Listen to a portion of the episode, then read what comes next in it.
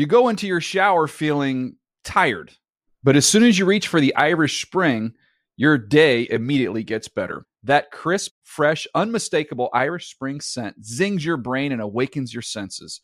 So when you finally emerge from the shower, 37 minutes later, because you pay the water bill so you can stay in there as long as you want, you're ready to take on the day and smell great doing it.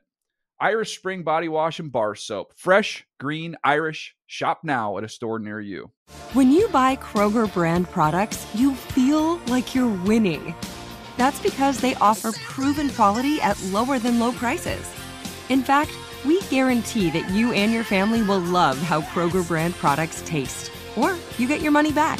So next time you're shopping for the family, look for delicious Kroger brand products because they'll make you all feel like you're winning.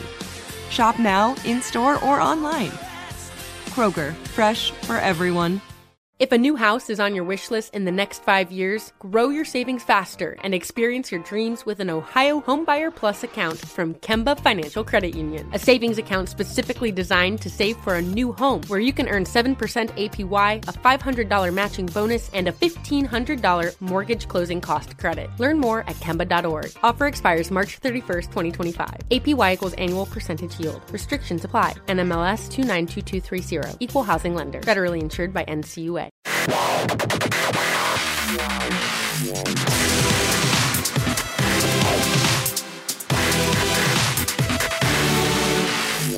What is up? Welcome to another edition of the NFL Fantasy Live podcast. It's me, your man, MG Marcus Grant, alongside the Fantasy Hall of Famer, Michael Fabiano. No Graham Barfield today. He is, uh, I think he is sunning himself down in Orange County somewhere. Yeah, I think he's with uh, with his with his parents. His parents are in town. Newport Beach. Yeah, yeah. I told him to go to Balboa Peninsula. If you've if you've never done that, like Eddie, you guys have never. I've been there, yeah. It's really cool. Which I reminded him, pretty cool. Or I guess let him know that uh, that is where, for folks who are fans of Arrested Development, that is where they shot Yeah. a lot of the scenes with the banana stand. Yeah. Um, the banana stand itself is not there. Um, I think it pops up every once in. I think they take it around and Mm-hmm. it shows up, but uh, on a daily basis, it is not there. But uh, you know, They shot scenes from Arrested Development at a restaurant called the Warehouse in Marina Del Rey. Did you know that? uh, I did not know that. Yeah. but okay. I know. there? I know where the warehouse Yeah. is. I have been there. Yep. I have been they there actually shot. They actually shot uh, the uh, one of the episodes of Dead to Me on Netflix at the restaurant. And I don't know if you saw it, but basically, it's it's where Christina Applegate's uh, sort of confirms that her husband had been cheating on her, and that was the warehouse. Oh, is that the warehouse? Okay, That's the I have- warehouse. I've yeah. seen that episode. up on the second floor. Yeah. Uh, before we get too far into the show, let's go behind the glass. Talk to our faithful producer, Senior Edward L. Murphy, Esquire. Murph, I know you watch some of these shows, right? I do watch Arrested Development. I'm actually just looking up the warehouse right next. I'm pretty sure I've been there it's once. a great spot, man. I love it. I've, been, there a million I've been times. there for brunch. It's not bad. Yeah, that's Yeah, the brunch uh, is it looks- ridiculous. it looks kind of familiar. That, yeah, that's awesome. Um, It's uh, on Admiralty Way. okay. Yeah. Yeah, and uh, yeah, and on the topic too of Graham being away on vacation, it's like people always love to take vacations. Like, oh, I want to leave the country, want to go places. If you like literally live in California alone, there is you, you could travel to certain parts of it, and you would take up years of your life just going. There's so many things to do Mm-hmm. right over by us too. So it's like I, I've been here for three ish years now, and I I still have not even gone to like San Diego proper yet. Like there's just still so much to do here. So it's like I want to hold off on leaving the United States and just finish up California first. Yeah, I, you know, a couple years ago, I took a staycation. You know, I didn't come to work and I just stayed at home, and it was maybe the best week of my life. Yeah. it was great. So, uh, absolutely. So, uh, we're going to talk about today. We will have another update of our Todd Gurley watch because, you know, why not? Uh, but also excited to have Bob Harris joining us. Uh, you can read his work over at Football Die Hard. You can listen to his show on Sirius XM. Bob's a great guy, has plenty of insight and knowledge, and he just finished a mock draft with us uh, just yesterday. So, want to get his thoughts on his mock draft and some of the guys he is looking at, and maybe some of the guys that he's avoiding as well. But in the meantime, let's do some news.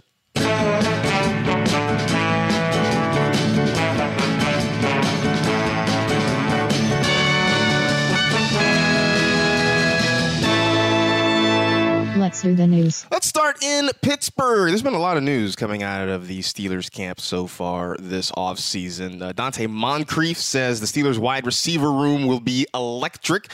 Uh, in fact, reports are that he's been maybe the best receiver in camp so far this summer. David DeCastro is saying that the Steelers are, quote, more team oriented now. It is a not so veiled shot at uh, Antonio Brown and Le'Veon Bell no longer being there. Uh, Fabs, we've heard reports that uh, you know their general says that maybe they will run more of a running back committee. We see Donte Moncrief playing well. Uh, it makes me wonder: Are we starting to overdraft maybe Juju Smith and James Conner if so many other guys are going to be in the mix this year? I, I don't think so because I still think Conner's going to be the focal point uh, of the offense in terms of the backfield. We've heard reports about them maybe using a little bit more of Jaylen Samuels, and of course they they drafted Benny Snell. But if you look at Mike Tomlin's uh, historical data, it always comes back to a featured back uh, in that offense. So I'm not worried about Conner's going in the first round now, late 1st round. I've seen him in several mocks go ahead to Todd Gurley, which we'll also talk about.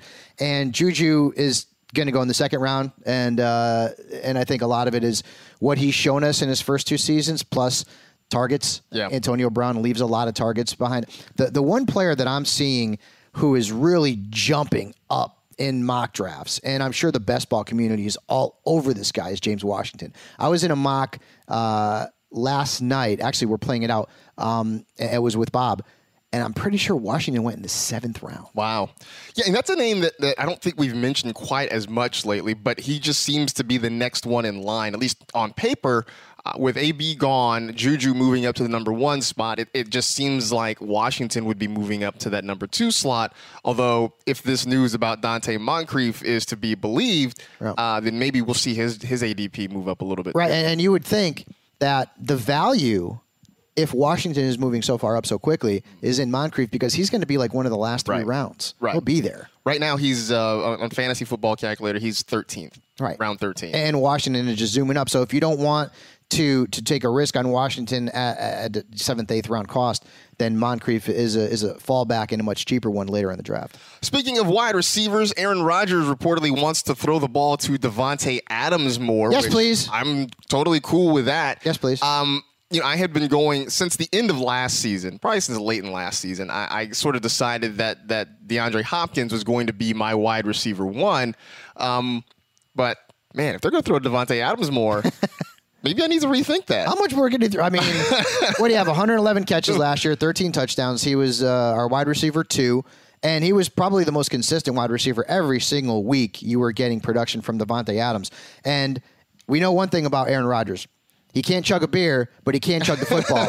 so I think this is a, a, a- heck. I mean, I don't know how much more you can throw to him. I don't know if he hit his He had- ceiling he last had season. 169 targets. It's ridiculous. So, the, hey, what, what do you take out of this, Edward? You draft Davante Adams at the end of the first round, and if he falls to you in the second round in a PPR league, And it's a blessing. yes, sir. Um, with the rest of that wide receiver corps, though, is there anybody there? You know, Marquez Valdes, Scantling, Equanimous St. Brown, who I, I'm calling like the alphabet crew because there's Yes. so many letters in all Yes. the names.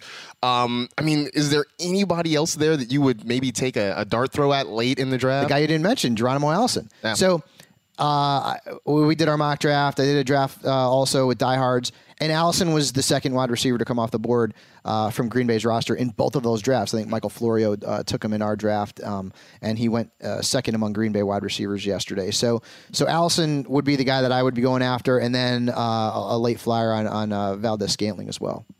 Uh, down to Carolina, Ron Rivera says Cam Newton's return is, quote, the first step of many. Now, that first step was coming out, and I love they said unveiling a new throwing motion. I mean, it was like it was like a premiere of a new Avengers movie, the way it was hyped up on Twitter. I know they like had video of it, They right? video- like live video of it. Uh, I mean, I saw it after the fact.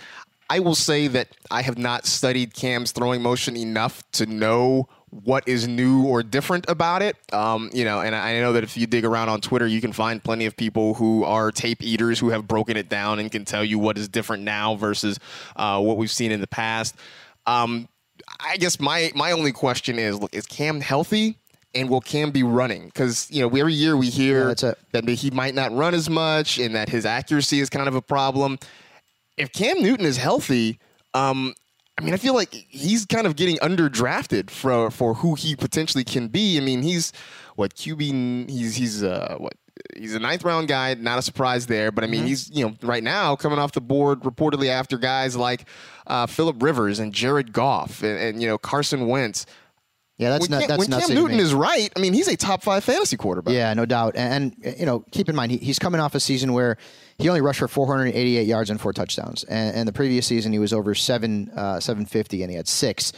And part of part of what happened with Cam Newton, obviously he wasn't healthy. If you watched Carolina football at the end of last season and watched Cam Newton try to throw the ball, I mean, he made Tim Tebow look like Peyton Manning. Let's put it that way. It was it, it was bad. It was bad. So if he's back and healthy, uh, obviously that's gonna. I love DJ Moore. I think Curtis Samuel is a worthwhile uh, late round guy. Uh, he's got talent around him. He's got Christian McCaffrey, who I mean, this dude looks like Captain America now. His guns are ridiculous, and they're showing him all over the internet. But if Cam is back to being Cam, and which we all we all kind of hope he is. Remember, that's also going to have a trickle down effect on McCaffrey because how many times last year did we see Carolina's offense gets inside the five yard line and you're thinking, oh man, oh, Cam's going to going Right. to punch it in here, and they never gave it to him because he wasn't healthy. They were giving the ball to McCaffrey. McCaffrey was the guy.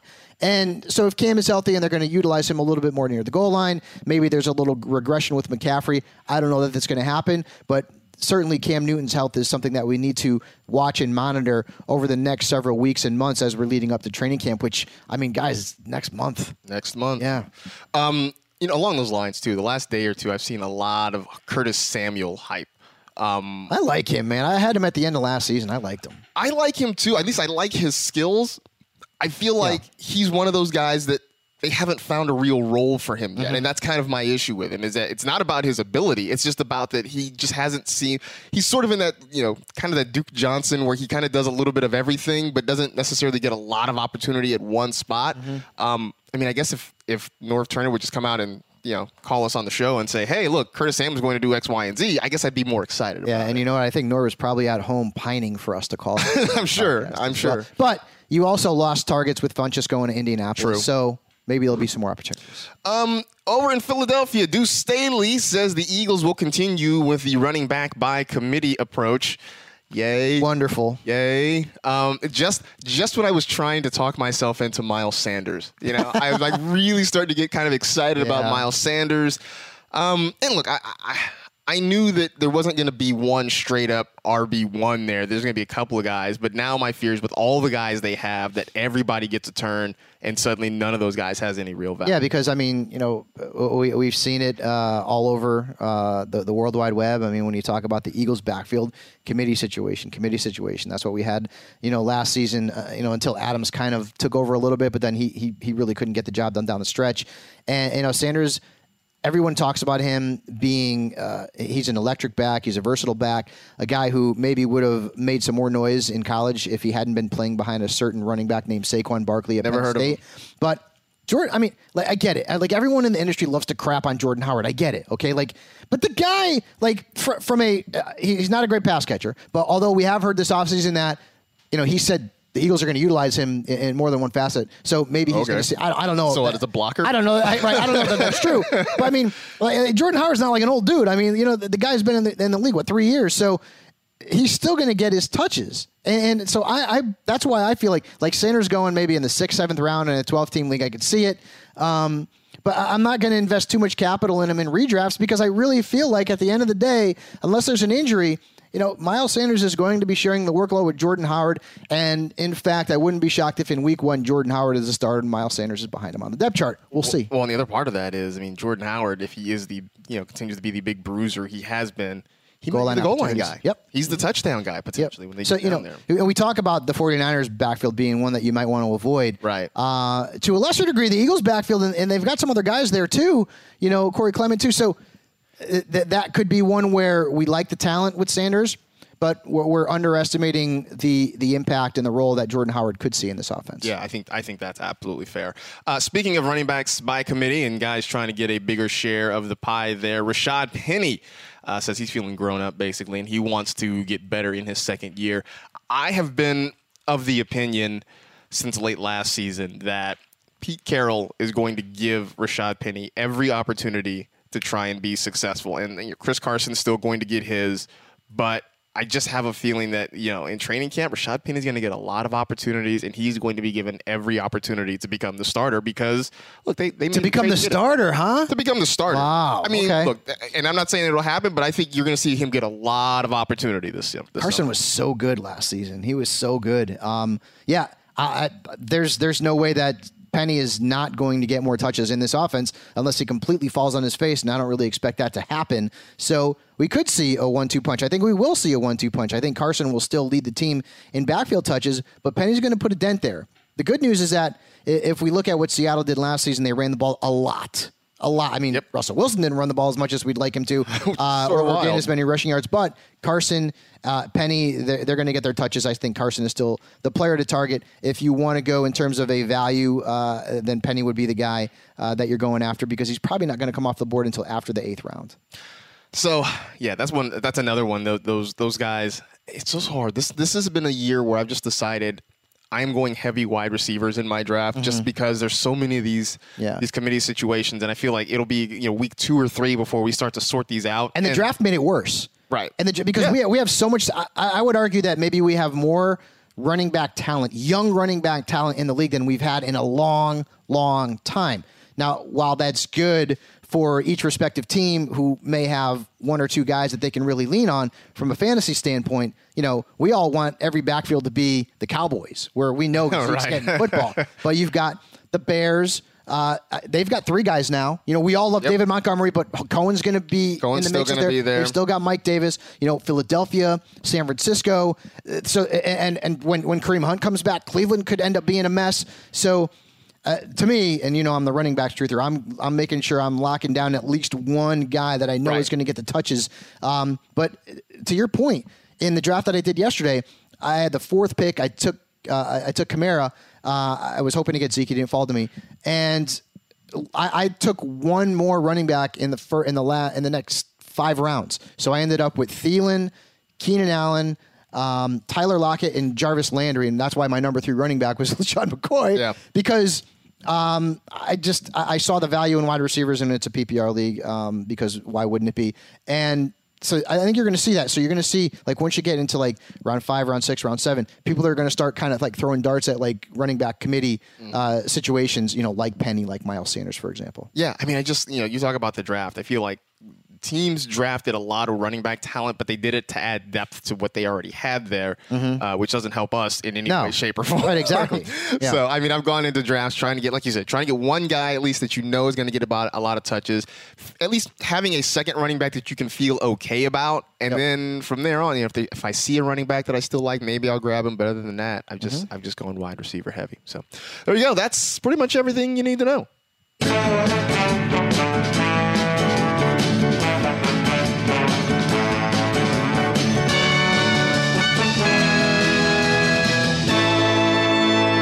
That was the news. Hey, it's time for another edition of Todd Gurley Watch because, hey, why not? I mean, it, yeah. it, has been the thing that has vexed us so far all summer. It will continue to vex us until we get to the start of the regular season. But uh, our man, Maurice Jones Drew, who uh, you see here on NFL Network, in fact, on NFL Fantasy Live on occasion, uh, he also doubles as the Rams radio analyst. And uh, he says Todd Gurley uh, well, told him, or at least the Rams told him, that the, they want to keep Todd Gurley fresh all year round. In fact, he was on NFL Network uh, and he said just that. What the Rams are doing now, and I think uh, there's a lot of attention on what they're doing because it's really important what they're doing.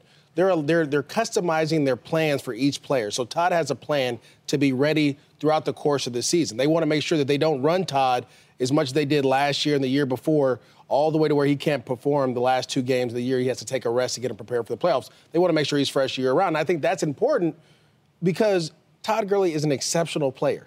One of the best, led the league in and, touchdowns the last two years. And we don't want to have to go, even as, great as CJ Anderson was, they don't want to have to go and find a guy off the street to come on and play and then get running again. Mm-hmm, they, they, don't mm-hmm. want to do that. So the plan starts with drafting Darrell Henderson out of Memphis. You go and draft him. Okay, now Todd has a guy where Last year, Todd was on the field 80 plus percent of the time. You don't want that. You want Todd to be able to come in and be explosive in, in spurts. Malcolm Brown got hurt. Todd had to take over, be the only guy. They only had two backs up that were active. Now you'll go to three to four backs that'll be active.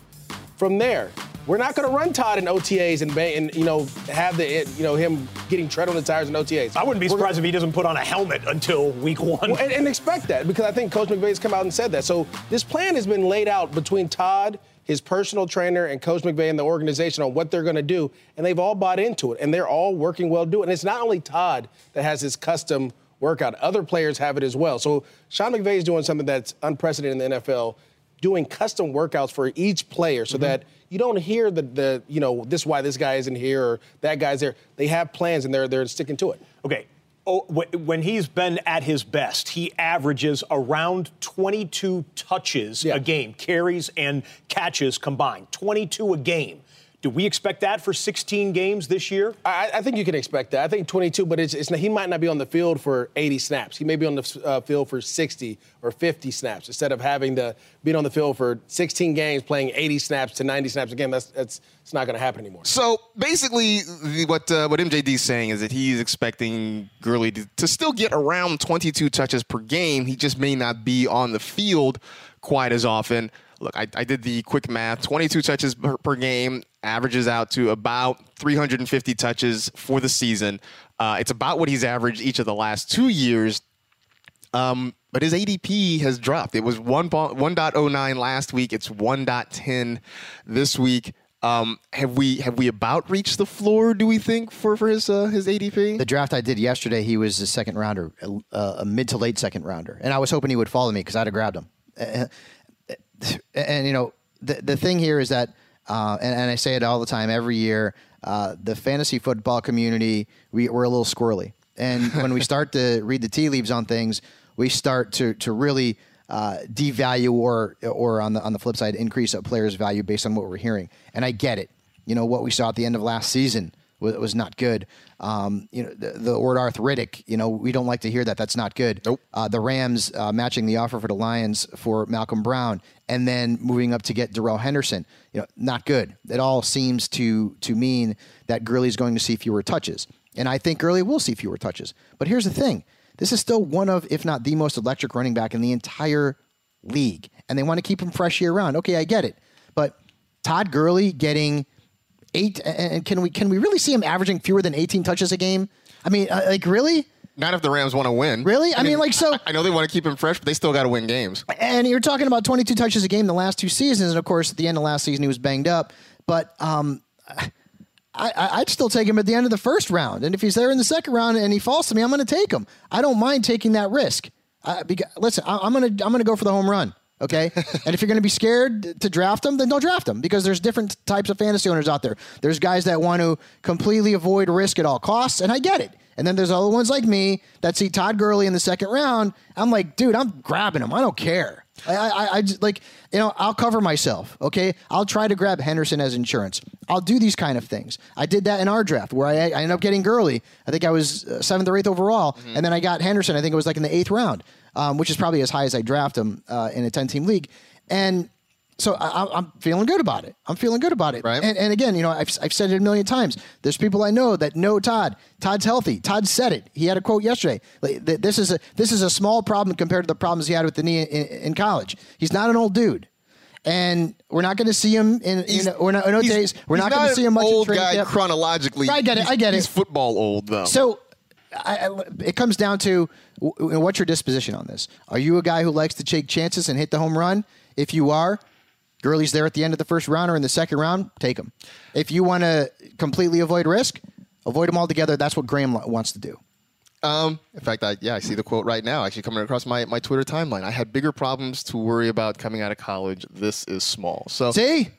so this is that is from the mouth of Todd Gurley. You know, it's weird because we're getting to a point. I mean, if it if it keeps dropping his ADP, Todd Gurley might end up being a a bargain, a draft value. No, that's right. Wild. and that's that's the insanity of the fantasy football world, especially the industry. It, it happens all the time. It happens all the time. We'll probably talk about that with with Bob Harris uh, coming up, but it happens all the time.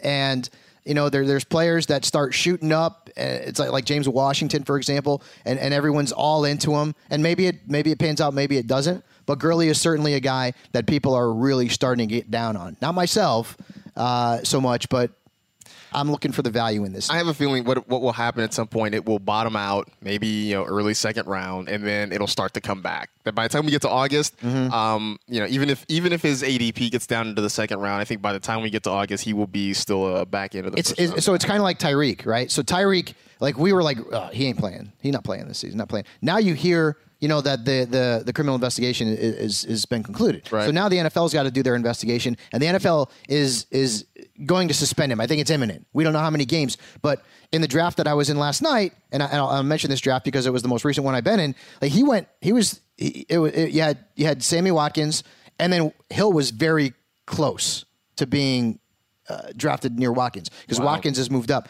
So Hill's moving back up. Like I, I saw Hill go in eighth, ninth, tenth round. Now I'm seeing him go in the seventh round, and maybe he's worth that because people, uh, unless he gets suspended for the year, we have no idea. No idea. I, I- we're, we're, we're just guessing at this point. But that's what happens. You know, it's kind of ebbs and flows. It's like the stock market. So right now, Hill's value is going a little bit up, and Gurley's value is starting to drop a little bit. And, and we're going to see players uh, like that in mock drafts, and Marcus and I do them all the time.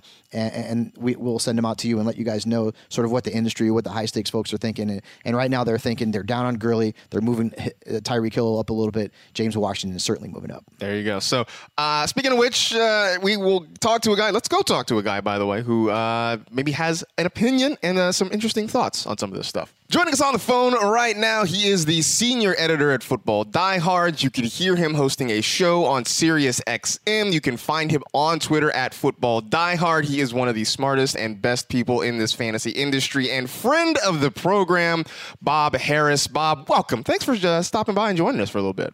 Marcus, thank you, Fab. Hello. Um, Hello, my and, friend. You know, let me just jump in first and say that I'm I'm mostly sad the Game of Thrones is over because I missed the recaps. You guys did the best recaps out there, and they were awesome. Although I will say, let me just chime in last episode quickly.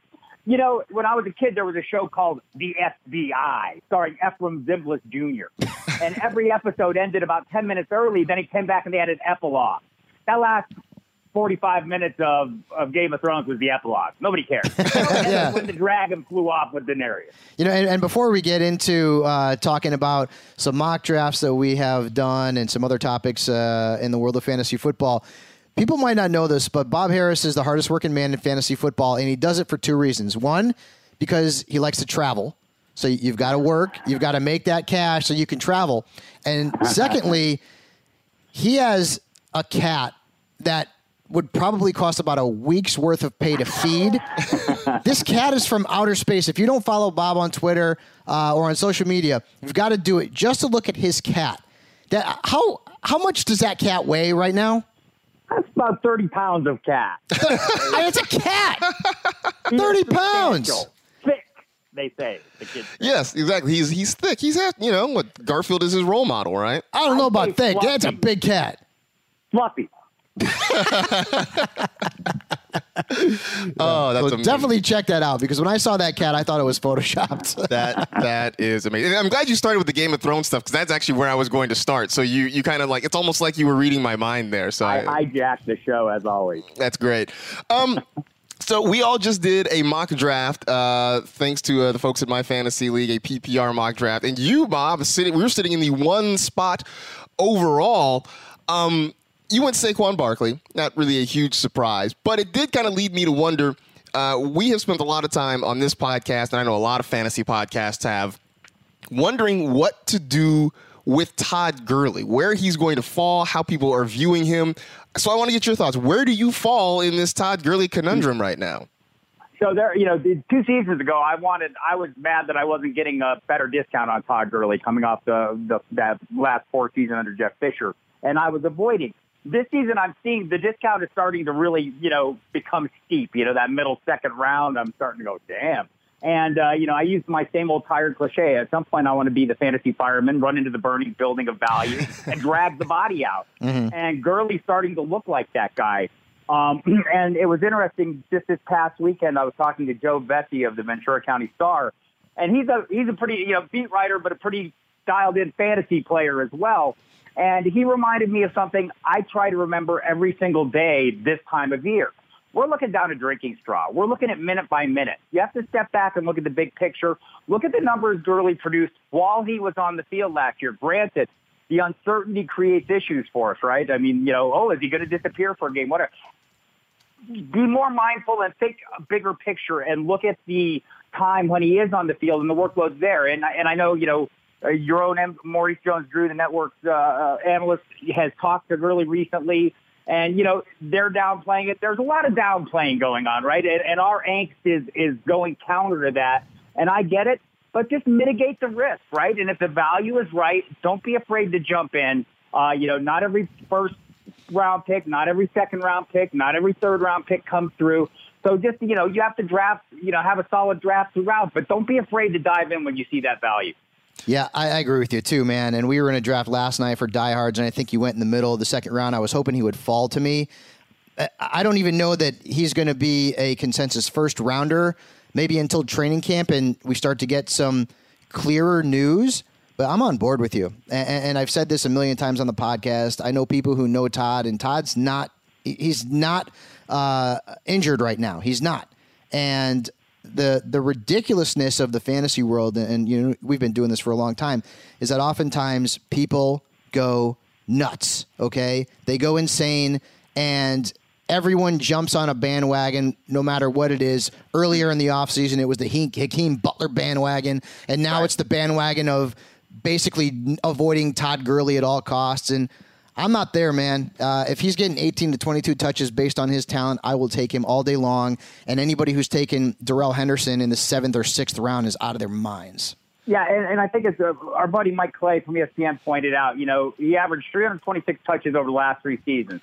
So out week 15 last season, to that point, he played 86% of the snaps, had 74% of the designed runs, run a route on 69% of the team's pass plays uh, 16% target share. All those numbers compared favorably to the previous seasons. The only difference was the missed games. And I get it. The uncertainty at this time of year, you know, blows us up into, you know, our, our brains, uh, the lizard brain tries to protect us, right? And goes into defensive mode because we're, we're just not sure. But I'll just remind you again, I, I want to stress, and uh, probably the thing, the biggest thing that I stress this time of year, quit looking down the drinking straw. This is not a minute by minute situation. This is a big picture situation. Would this all be better if, I mean, look, not that we're going to stop doing this podcast or you're going to stop doing your radio show, but if we weren't looking at this on a week by week basis, would, would we all be a little bit more rational about this kind of stuff? We look at it by, we do go deeper than that. We're looking at it minute by minute. I mean, literally watch. I'm in mock drafts and we're all in mock drafts ongoing consistently where you see a, a beat writer somewhere you know, brought a glowing report or toss a little shade at a particular player, and you can see the adjustments going on. And I think one of the things that, you know, I have the advantage of, and I think a lot of people, if you're playing in a lot of best balls, if you're in 100 best balls, yeah, a little minute by minute is cool. You might catch a little lightning in a bottle. Um, but if you're just, you know, focusing on a couple leagues or you have one big league you like to play in, step back, think back to last year, think back, I always remind people, listen to what the coaches and GMs say at the scouting combine. My experience over 3,000 years of covering the NFL has been that what those guys, you know, they lie all the time, right? It seems like one of the few times they don't lie that they actually foreshadow and give us an idea of what's coming as what they say at the combine in February. Well, looking at the rest of your draft as we get away from from the top of it here, you went with Zach Ertz top of round three, and you know Fabs and I were talking about this. No, no concern about Dallas Goedert for you, huh? Uh, no, none there. I mean, I, I I do think maybe Goddard can play a greater role. This is kind of is the same offense that we see, you know, Frank Reich running in Indy, where yeah, tight ends can all be valuable commodities. Um, I think there's a lot of targets there. I think in Zach Ertz's case, I'm after the consistent production. I know a lot of people are, and I do believe in getting one of the three tight ends, those top three tight ends, before I'm coming out of round three if possible. If not, I'm waiting all day long. But I, I think the consistent production has been there uh, for for Travis Kelce, who, you know, in the drafts I'm in, if you're drafting with Sigmund Bloom, our buddy from Football Guys, you better draft him in the first round or you're not getting him uh, Kelce. and but but beyond that, I'm kind of hoping Kelce and Kittle are gone, and I'm getting Ertz as that third guy because uh, I do think, especially in PPR and especially in tight end premium scoring leagues, you can't go wrong there. But just even in straight PPR, I want one of those top three. So um, you also drafted Brandin Cooks, and he was the first wide receiver in that LA Rams receiving corps to come off the board. And there's been sort of a lot of debate. Which is the best Rams wide receiver to draft in fantasy this season? I have Robert Woods draft uh, uh, ranked higher than him, and then I have Cooks and Kupp only because Kupp. Well, we have to see sort of how he's doing in terms of his return from the ACL. Uh, I may potentially move him ahead of Brandin Cooks. What made you draft Cooks ahead of Woods uh, and to a, lesser degree Kupp? I don't think you can go wrong with any of them, right? And it just kind of maybe depends on where you're drafting. And I rank Cooks and Woods consecutively right now, right? And maybe, you know, in a PPR league, maybe I, you know, I could make an argument for Woods. I mean, they go three wide so, so often in Los Angeles that it's it's hard to predict which guy is going to be the most productive. And the people who cover that team on a daily basis will tell you there is no real wide receiver one. The wide receiver one is the open wide receiver. So, uh, all things being equal, I like Cooks at that point in the draft. But if I had my total druthers there, I'm buying the cheapest option there. I'd probably buy Kupp and probably try and wait. I just, you know, I believe in that draft, I was looking at what was available at the same time, and just none of it appealed to me. I like Brandin Cooks upside as a big play threat, and uh, he's each of the last four years he's been, you know, over a thousand yards, close to twelve hundred yards, and each of the last four years he's finished between eighth and twelfth among wide receivers. So he beats his ADP on a regular basis. I'm on board with any of those guys. And, you know, grabbing Cooks as the first one, not my usual tactic. I'm usually waiting till I get the cheapest uh, piece of that pie. And it's got to be hard for you, man, because, like, I'm not even kidding you. Bob Harris does uh, in excess of what, 40 or 50 leagues a year? I'll be in 30 redraft leagues. I'll be in, I'll have done a close to 100 best ball, oh. which is no big deal. They're set and forget. I know, I know, I know. but still. Yeah, I mean, but, you know, so I, I guess that's you know kind of the thing that I need to do is I need to draft well because you know, truth be told, and this will not surprise anybody, when you're in 30 redraft leagues, doing waivers is no mean feat. Oh right? my god, dude, you got to hire somebody to do that. Right, I mean, you're not often first in line, and yeah, you know, and some of us, you know, in this business, you have a heavy workload on Tuesdays and Wednesdays when waivers are going on, uh, and so you don't always get first in line. Which is why I always say my job is not winning championships. It's helping you win championships because I'm realistic.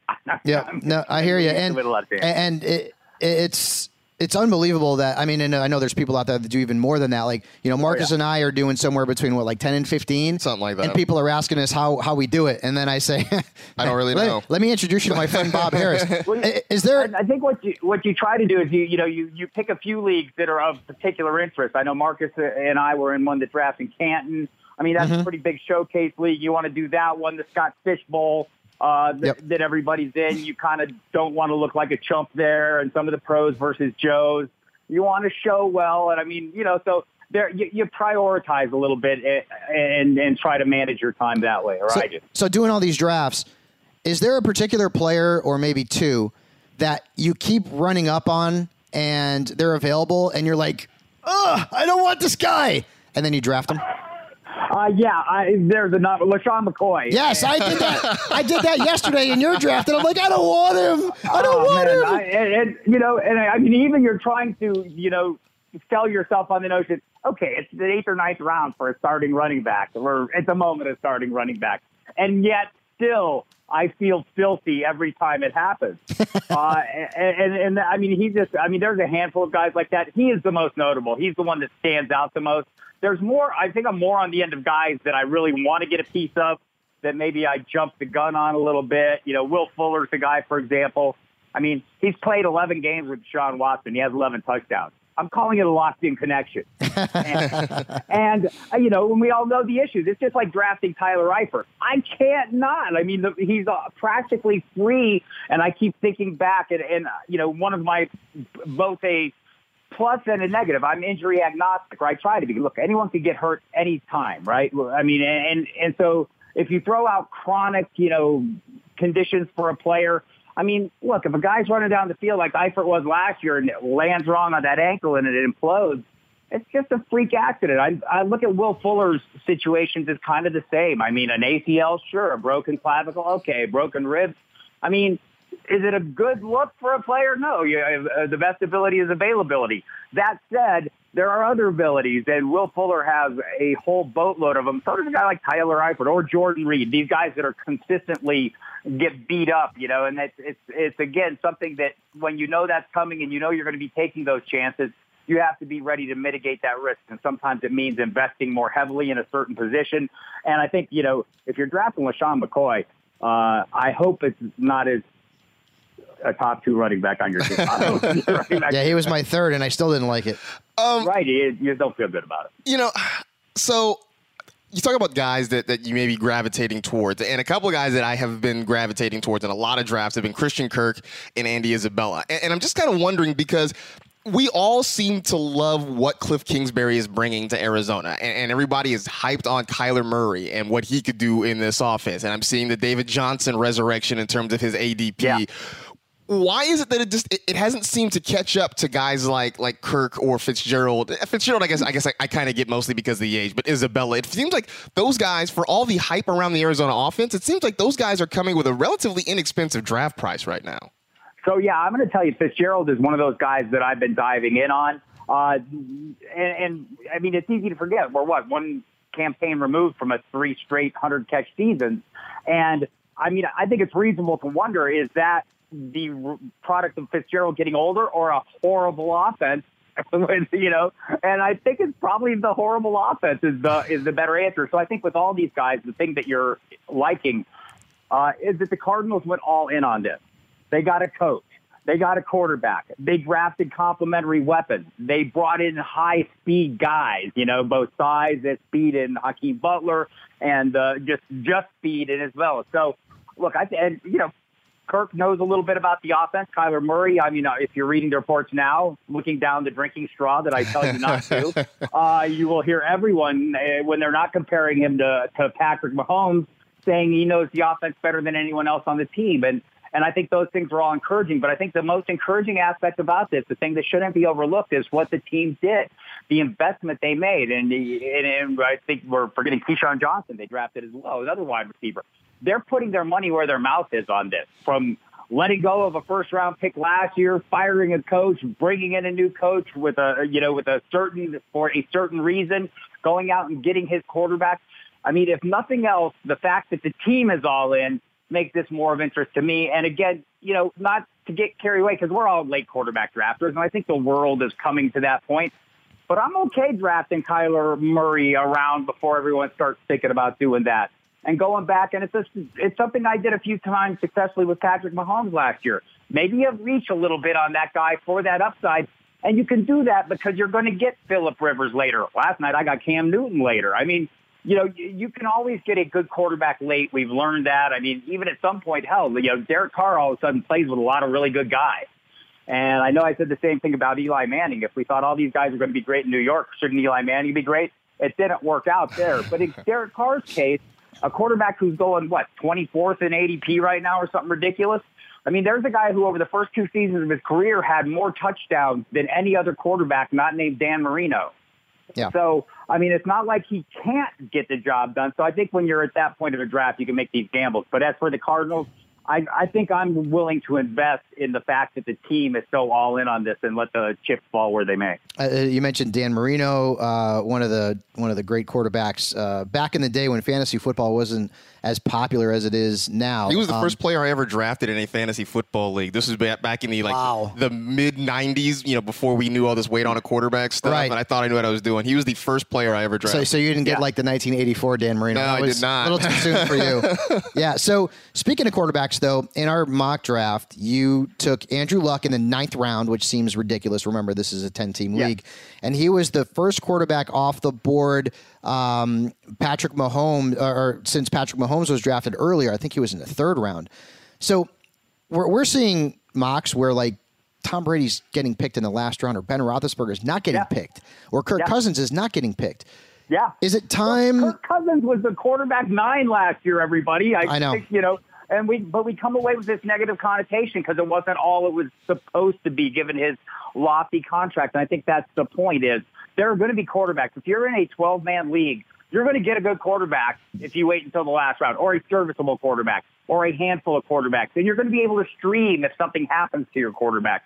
And so I do think, you know, I thought I saw, you know, Mahomes in the third round. Look, in home leagues, that's going to be, I mean, if he doesn't go sooner, people are going to be drafting him. I think Andrew Luck is a pretty reasonable quarterback two to get and getting him in round nine. I felt mm-hmm. really comfortable with. I think all the quarterbacks that went in round nine I would be pretty comfortable with. Uh, Aaron Rodgers or Deshaun Watson, even Russell Wilson. Although Russell Wilson's efficiency last year wondering if he can carry that over. I'm wondering that same thing about, you know, obviously Pat Mahomes. We all know that the touchdown totals are going to be hard for him to hit again.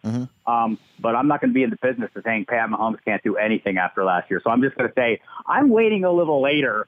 But for guys like that, I mean, those are the questions you have to answer. I think guys like Andrew Luck, Deshaun Watson, or maybe a little safer plays. I love Matt Ryan too, going even later with Dirk Koetter coming back in, the guy he had his most success with as offensive coordinator. So, as a fantasy community, though, considering the quarterbacks are so devalued, I- I mean, is it time for, for us to be pushing two QB leagues as the norm? or at Because- least or at least scoring changes or right, scoring changes or, or super flex leagues, um, because I- I- quarterbacks I have become very, uh, very invaluable, uh, or, or, or far less valuable than they were in the past.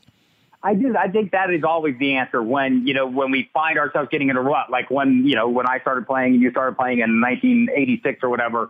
You know, uh, you grab. I mean, it was all about the running backs. Well, the game has changed, and the fantasy game has changed to the point where we even added a point per reception, and that skewed things a little bit and changed up the whole dynamic there.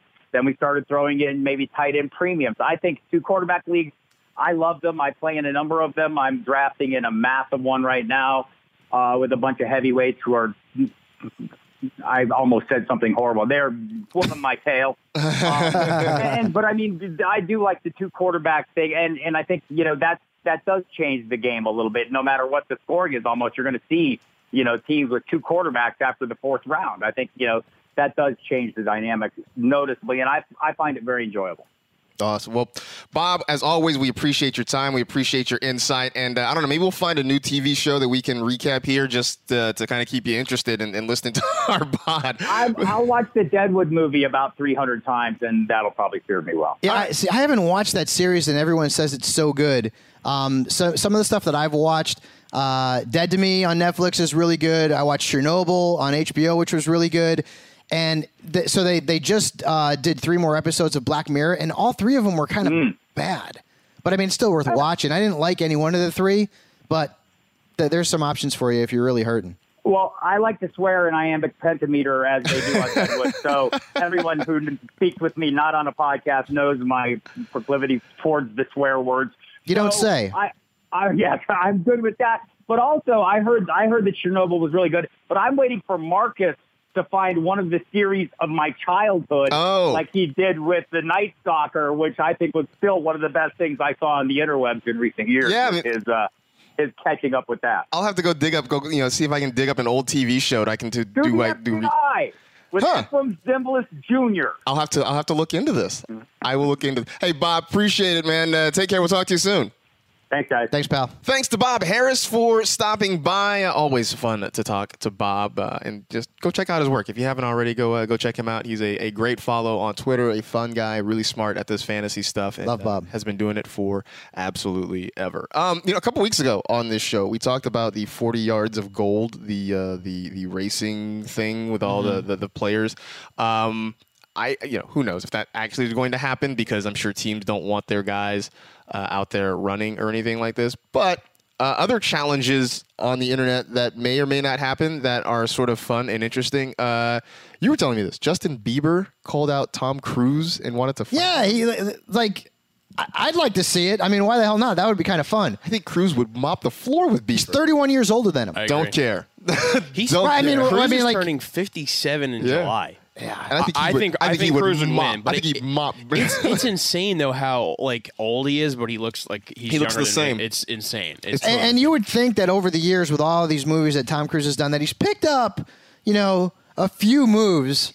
In- well, he does know, on stunts, which I think is Right. like, he, like he's likes being a physical like specimen. Like he does, he, like he is a guy that wants to do physical activity. So I, I think he would win, despite him having a severe height advantage. so like, right? Yeah, because Cruise is like, I mean, he might be shorter than me. he's like five, five, five. oh, I got a beat. I got. But why? Why did he like? Why did Bieber challenge him in the first place? I don't even know. I don't even know if anyone knows that. I, I, have, I, I have no idea. Maybe- So, so, so here's here's a, a funny thing, right? I saw this on the internet. I was talking about it before the show. So, which celebrity would you challenge to a fight who's 31 years older than you? Now, you're a young man. Okay, Marcus is Marcus is a younger man. I'm a, I'm I'm an older guy. Well, not older, but you know, I'm I'm I'm on the back You're the nine. oldest in this room I'm on the here. back nine, right? I'm on nine, but I'm on the back nine. Um, was looking up was looking up celebrities uh, who are 77 years old. Bernie. Sa- Bernie Sanders. Fabs against Sanders. How about that one? Uh, Paul Paul Simon, Well, I mean, does Paul Simon get to bring his guitar? Because that might be a honky tonk man me, yeah something. right? Barbra Streisand. I'm not fighting a woman.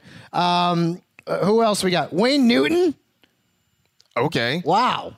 Uh, there's a lot of guys in here. I don't. Oh, David Bradley, who was the actor who played um, Eddie Game. Game of Thrones. Uh, the, the, the who, who betrayed who betrayed um, uh, the the Starks. I'll just Google it. I can't remember. I uh, I'm Oh yeah, yeah, yeah. He's uh, one of the phrase. Phrase, Walter- phrase, Walter- phrase. Yeah, yeah, Walter, yeah. Walder Frey. Yeah. se- boy, man, this is making me feel old. I'm done.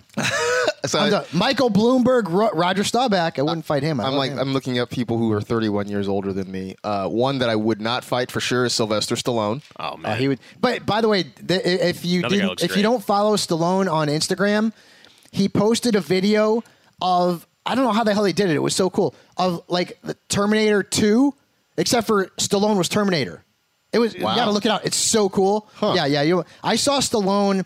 At um uh, at a restaurant in Beverly Hills several years ago, he is all upper body. He's got like Yeah. little girl legs, but he is all upper body. I've seen him. He he Yeah. he, he skips leg day.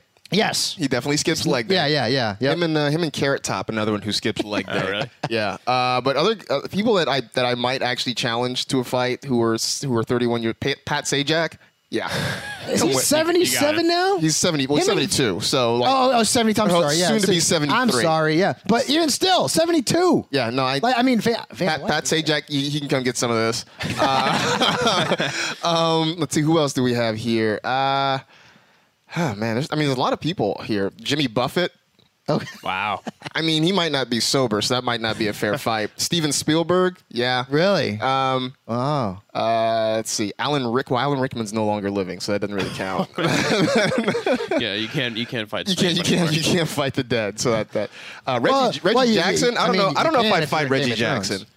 I'm not sure I'd fight Reggie Jackson. Yankee Jackson. legend. You know, um, I I googled actors. So fi- uh, my I'd fight a 58 year old actor, and uh, there's I think mine wins just because of name value. I would fight Eddie Murphy, who's 58 years old. Oh, absolutely, so good. absolutely. That, I mean, that fight sells itself. Eddie Murphy versus Eddie Murphy. But I I have George Clooney, uh, Michael J. Fox. I mean, I don't. I don't No, you're not- I don't no, want to you go don't down do- that don't do path. yeah, I'm not. I'm not going that road. And then uh, another uh, Sean Penn. So it'd be. I don't know, man. Sean, Sean Penn. He's Sean, a crazy he dude. Yeah, like he's dude. psycho. Yeah, Sean Like, Penn. like I feel like, and you know, our Eddie Murphy, handsome guy, and he's in good shape. I, I, there, there's some people on there I think you're going to take. Sean Penn's not one of them. I want to see the size though. If I have if I have Sean Penn by quite a bit, then I'm gonna. but Sean Penn has Yeah, that. he's he's only- got that psycho. He's only five eight though. I But got I- like he's got he's four got inches on him. I don't know, man. The marbles may be a little off there. It's true. Yeah, yeah, you're right. you don't want to fight crazy people, man. That's, yeah, that's, you don't want to do that. That's not a good If look. he's like five eight under, you know, he's like a buck eighty five. I got him by height and weight. I don't know. I, I, I take my chances, but I agree with what you're saying. The the, you, the crazy factor is something scary. But the Eddie Murphy versus Eddie Murphy would be. Uh, I mean, that I don't know if I want. Would, I wouldn't want to fight him though. I wanted to just like shake his hand, and be like, yeah, I, you know, I go through life now, d- disappointing a lot of people that my name uh, that I share your name. oh man. Oh, but I'm saying that that fight that sells itself, man. Like it just it really does. Um, before we get out of here, uh, our poll for the week. Um, so the the Warriors and Raptors playing Game Six uh, tomorrow night. Uh, it's the last game ever for the Warriors at Oracle Arena. Which you know, as somebody who grew up in the Bay Area and went to a lot of Warriors games there, it, it is kind of bittersweet. Um, you know, regardless of how that game goes, it'll be the final game there. Uh, but it did make me think if the Raptors win. Uh, that might be the end of the Drake curse, right? I mean, he kind of he kind of used it to his advantage. What he the Eastern Conference Finals, wearing the the Sixers shorts, and uh, Kawhi Leonard makes the shot. The the Raptors win. They go to the finals. So this might be the end of it. But it made me think of what is maybe the biggest or most powerful sports curse that is still in existence, right? I mean, because the curse of the Bambino is over. Uh, the curse of the Billy Goat ended with the Cubs winning a World Series. So the ones that may or may not still be in play, right? You got the Drake curse, uh, the SI cover jinx, although some people say that that's maybe has faded. Uh, the Madden cover jinx, which again is is still up for debate whether or not that exists. Uh, and then, you know, for for us Twitter rap fans, uh, Lil B, the based god, who goes on Twitter and they basically will say, you know, he will curse people. He's cursed James Harden and Chris Paul, uh, and that's part of the reason I think the Rockets can't really get anywhere in the playoffs. Um, you know, and he will.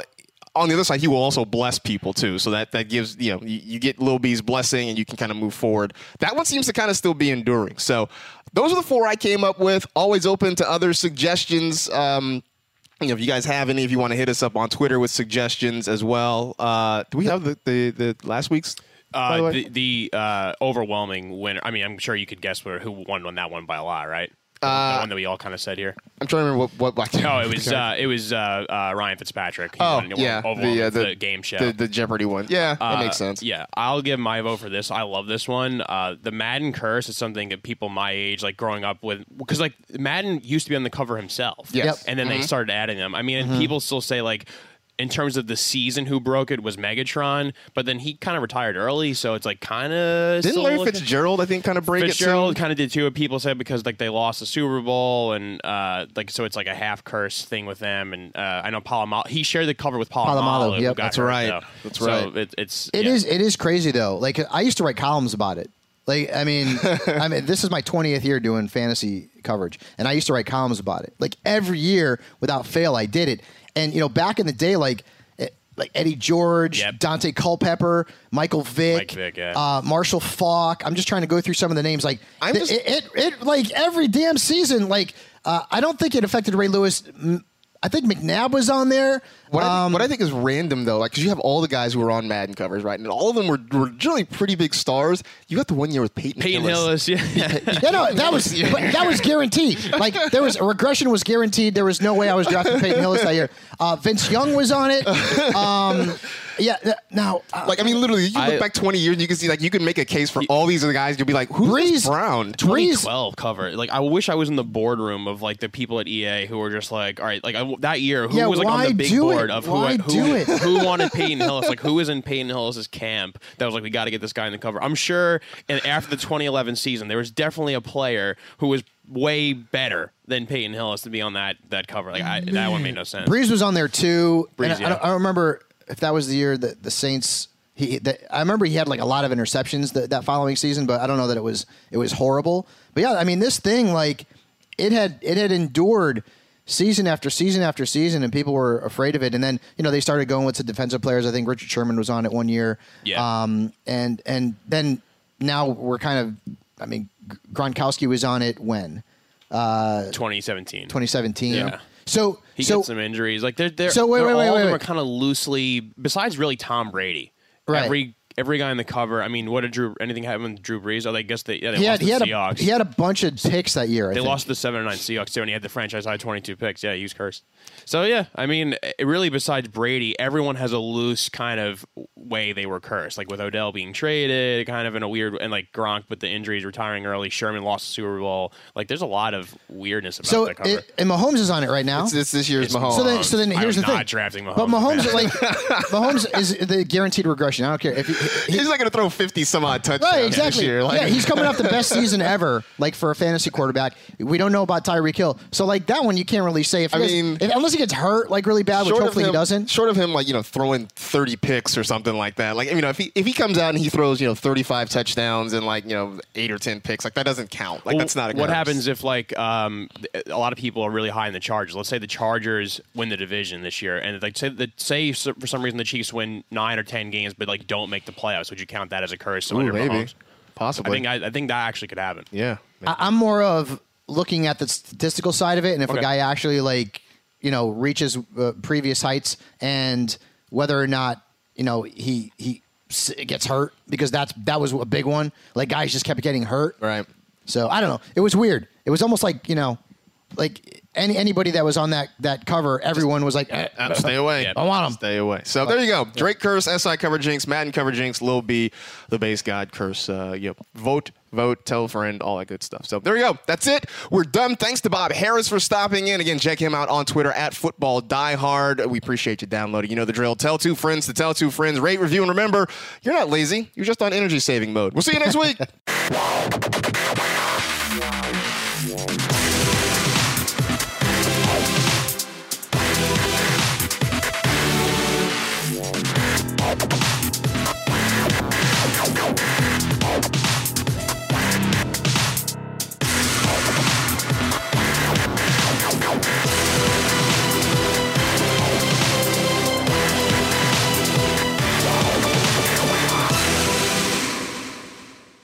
You go into your shower feeling tired, but as soon as you reach for the Irish Spring, your day immediately gets better. That crisp, fresh, unmistakable Irish Spring scent zings your brain and awakens your senses. So when you finally emerge from the shower, 37 minutes later, because you pay the water bill so you can stay in there as long as you want, you're ready to take on the day and smell great doing it. Irish Spring Body Wash and Bar Soap. Fresh, green, Irish. Shop now at a store near you. If a new house is on your wish list in the next five years, grow your savings faster and experience your dreams with an Ohio Homebuyer Plus account from Kemba Financial Credit Union. A savings account specifically designed to save for a new home where you can earn 7% APY, a $500 matching bonus, and a $1,500 mortgage closing cost credit. Learn more at Kemba.org. Offer expires March 31st, 2025. APY equals annual percentage yield. Restrictions apply. NMLS 292230. Equal housing lender. Federally insured by NCUA. Live Nation presents Concert Week. Now through May 14th, get $25 tickets to over 5,000 shows. That's up to 75% off a summer full of your favorite artists like 21 Savage, Alanis Morissette, Cage the Elephant, Celeste Barber, Dierks Bentley, Fade, Hootie and the Blowfish, Janet Jackson, Kidz Bop Kids, Meghan Trainor, Bissell Pluma, Sarah McLachlan. Get tickets to more than 5,000 summer shows for just $25. Until now through May 14th. Visit LiveNation.com slash Concert to learn more and plan your summer with Sean Paul, Sum 41, 30 Seconds to Mars, oh, and Two Door Cinema Club.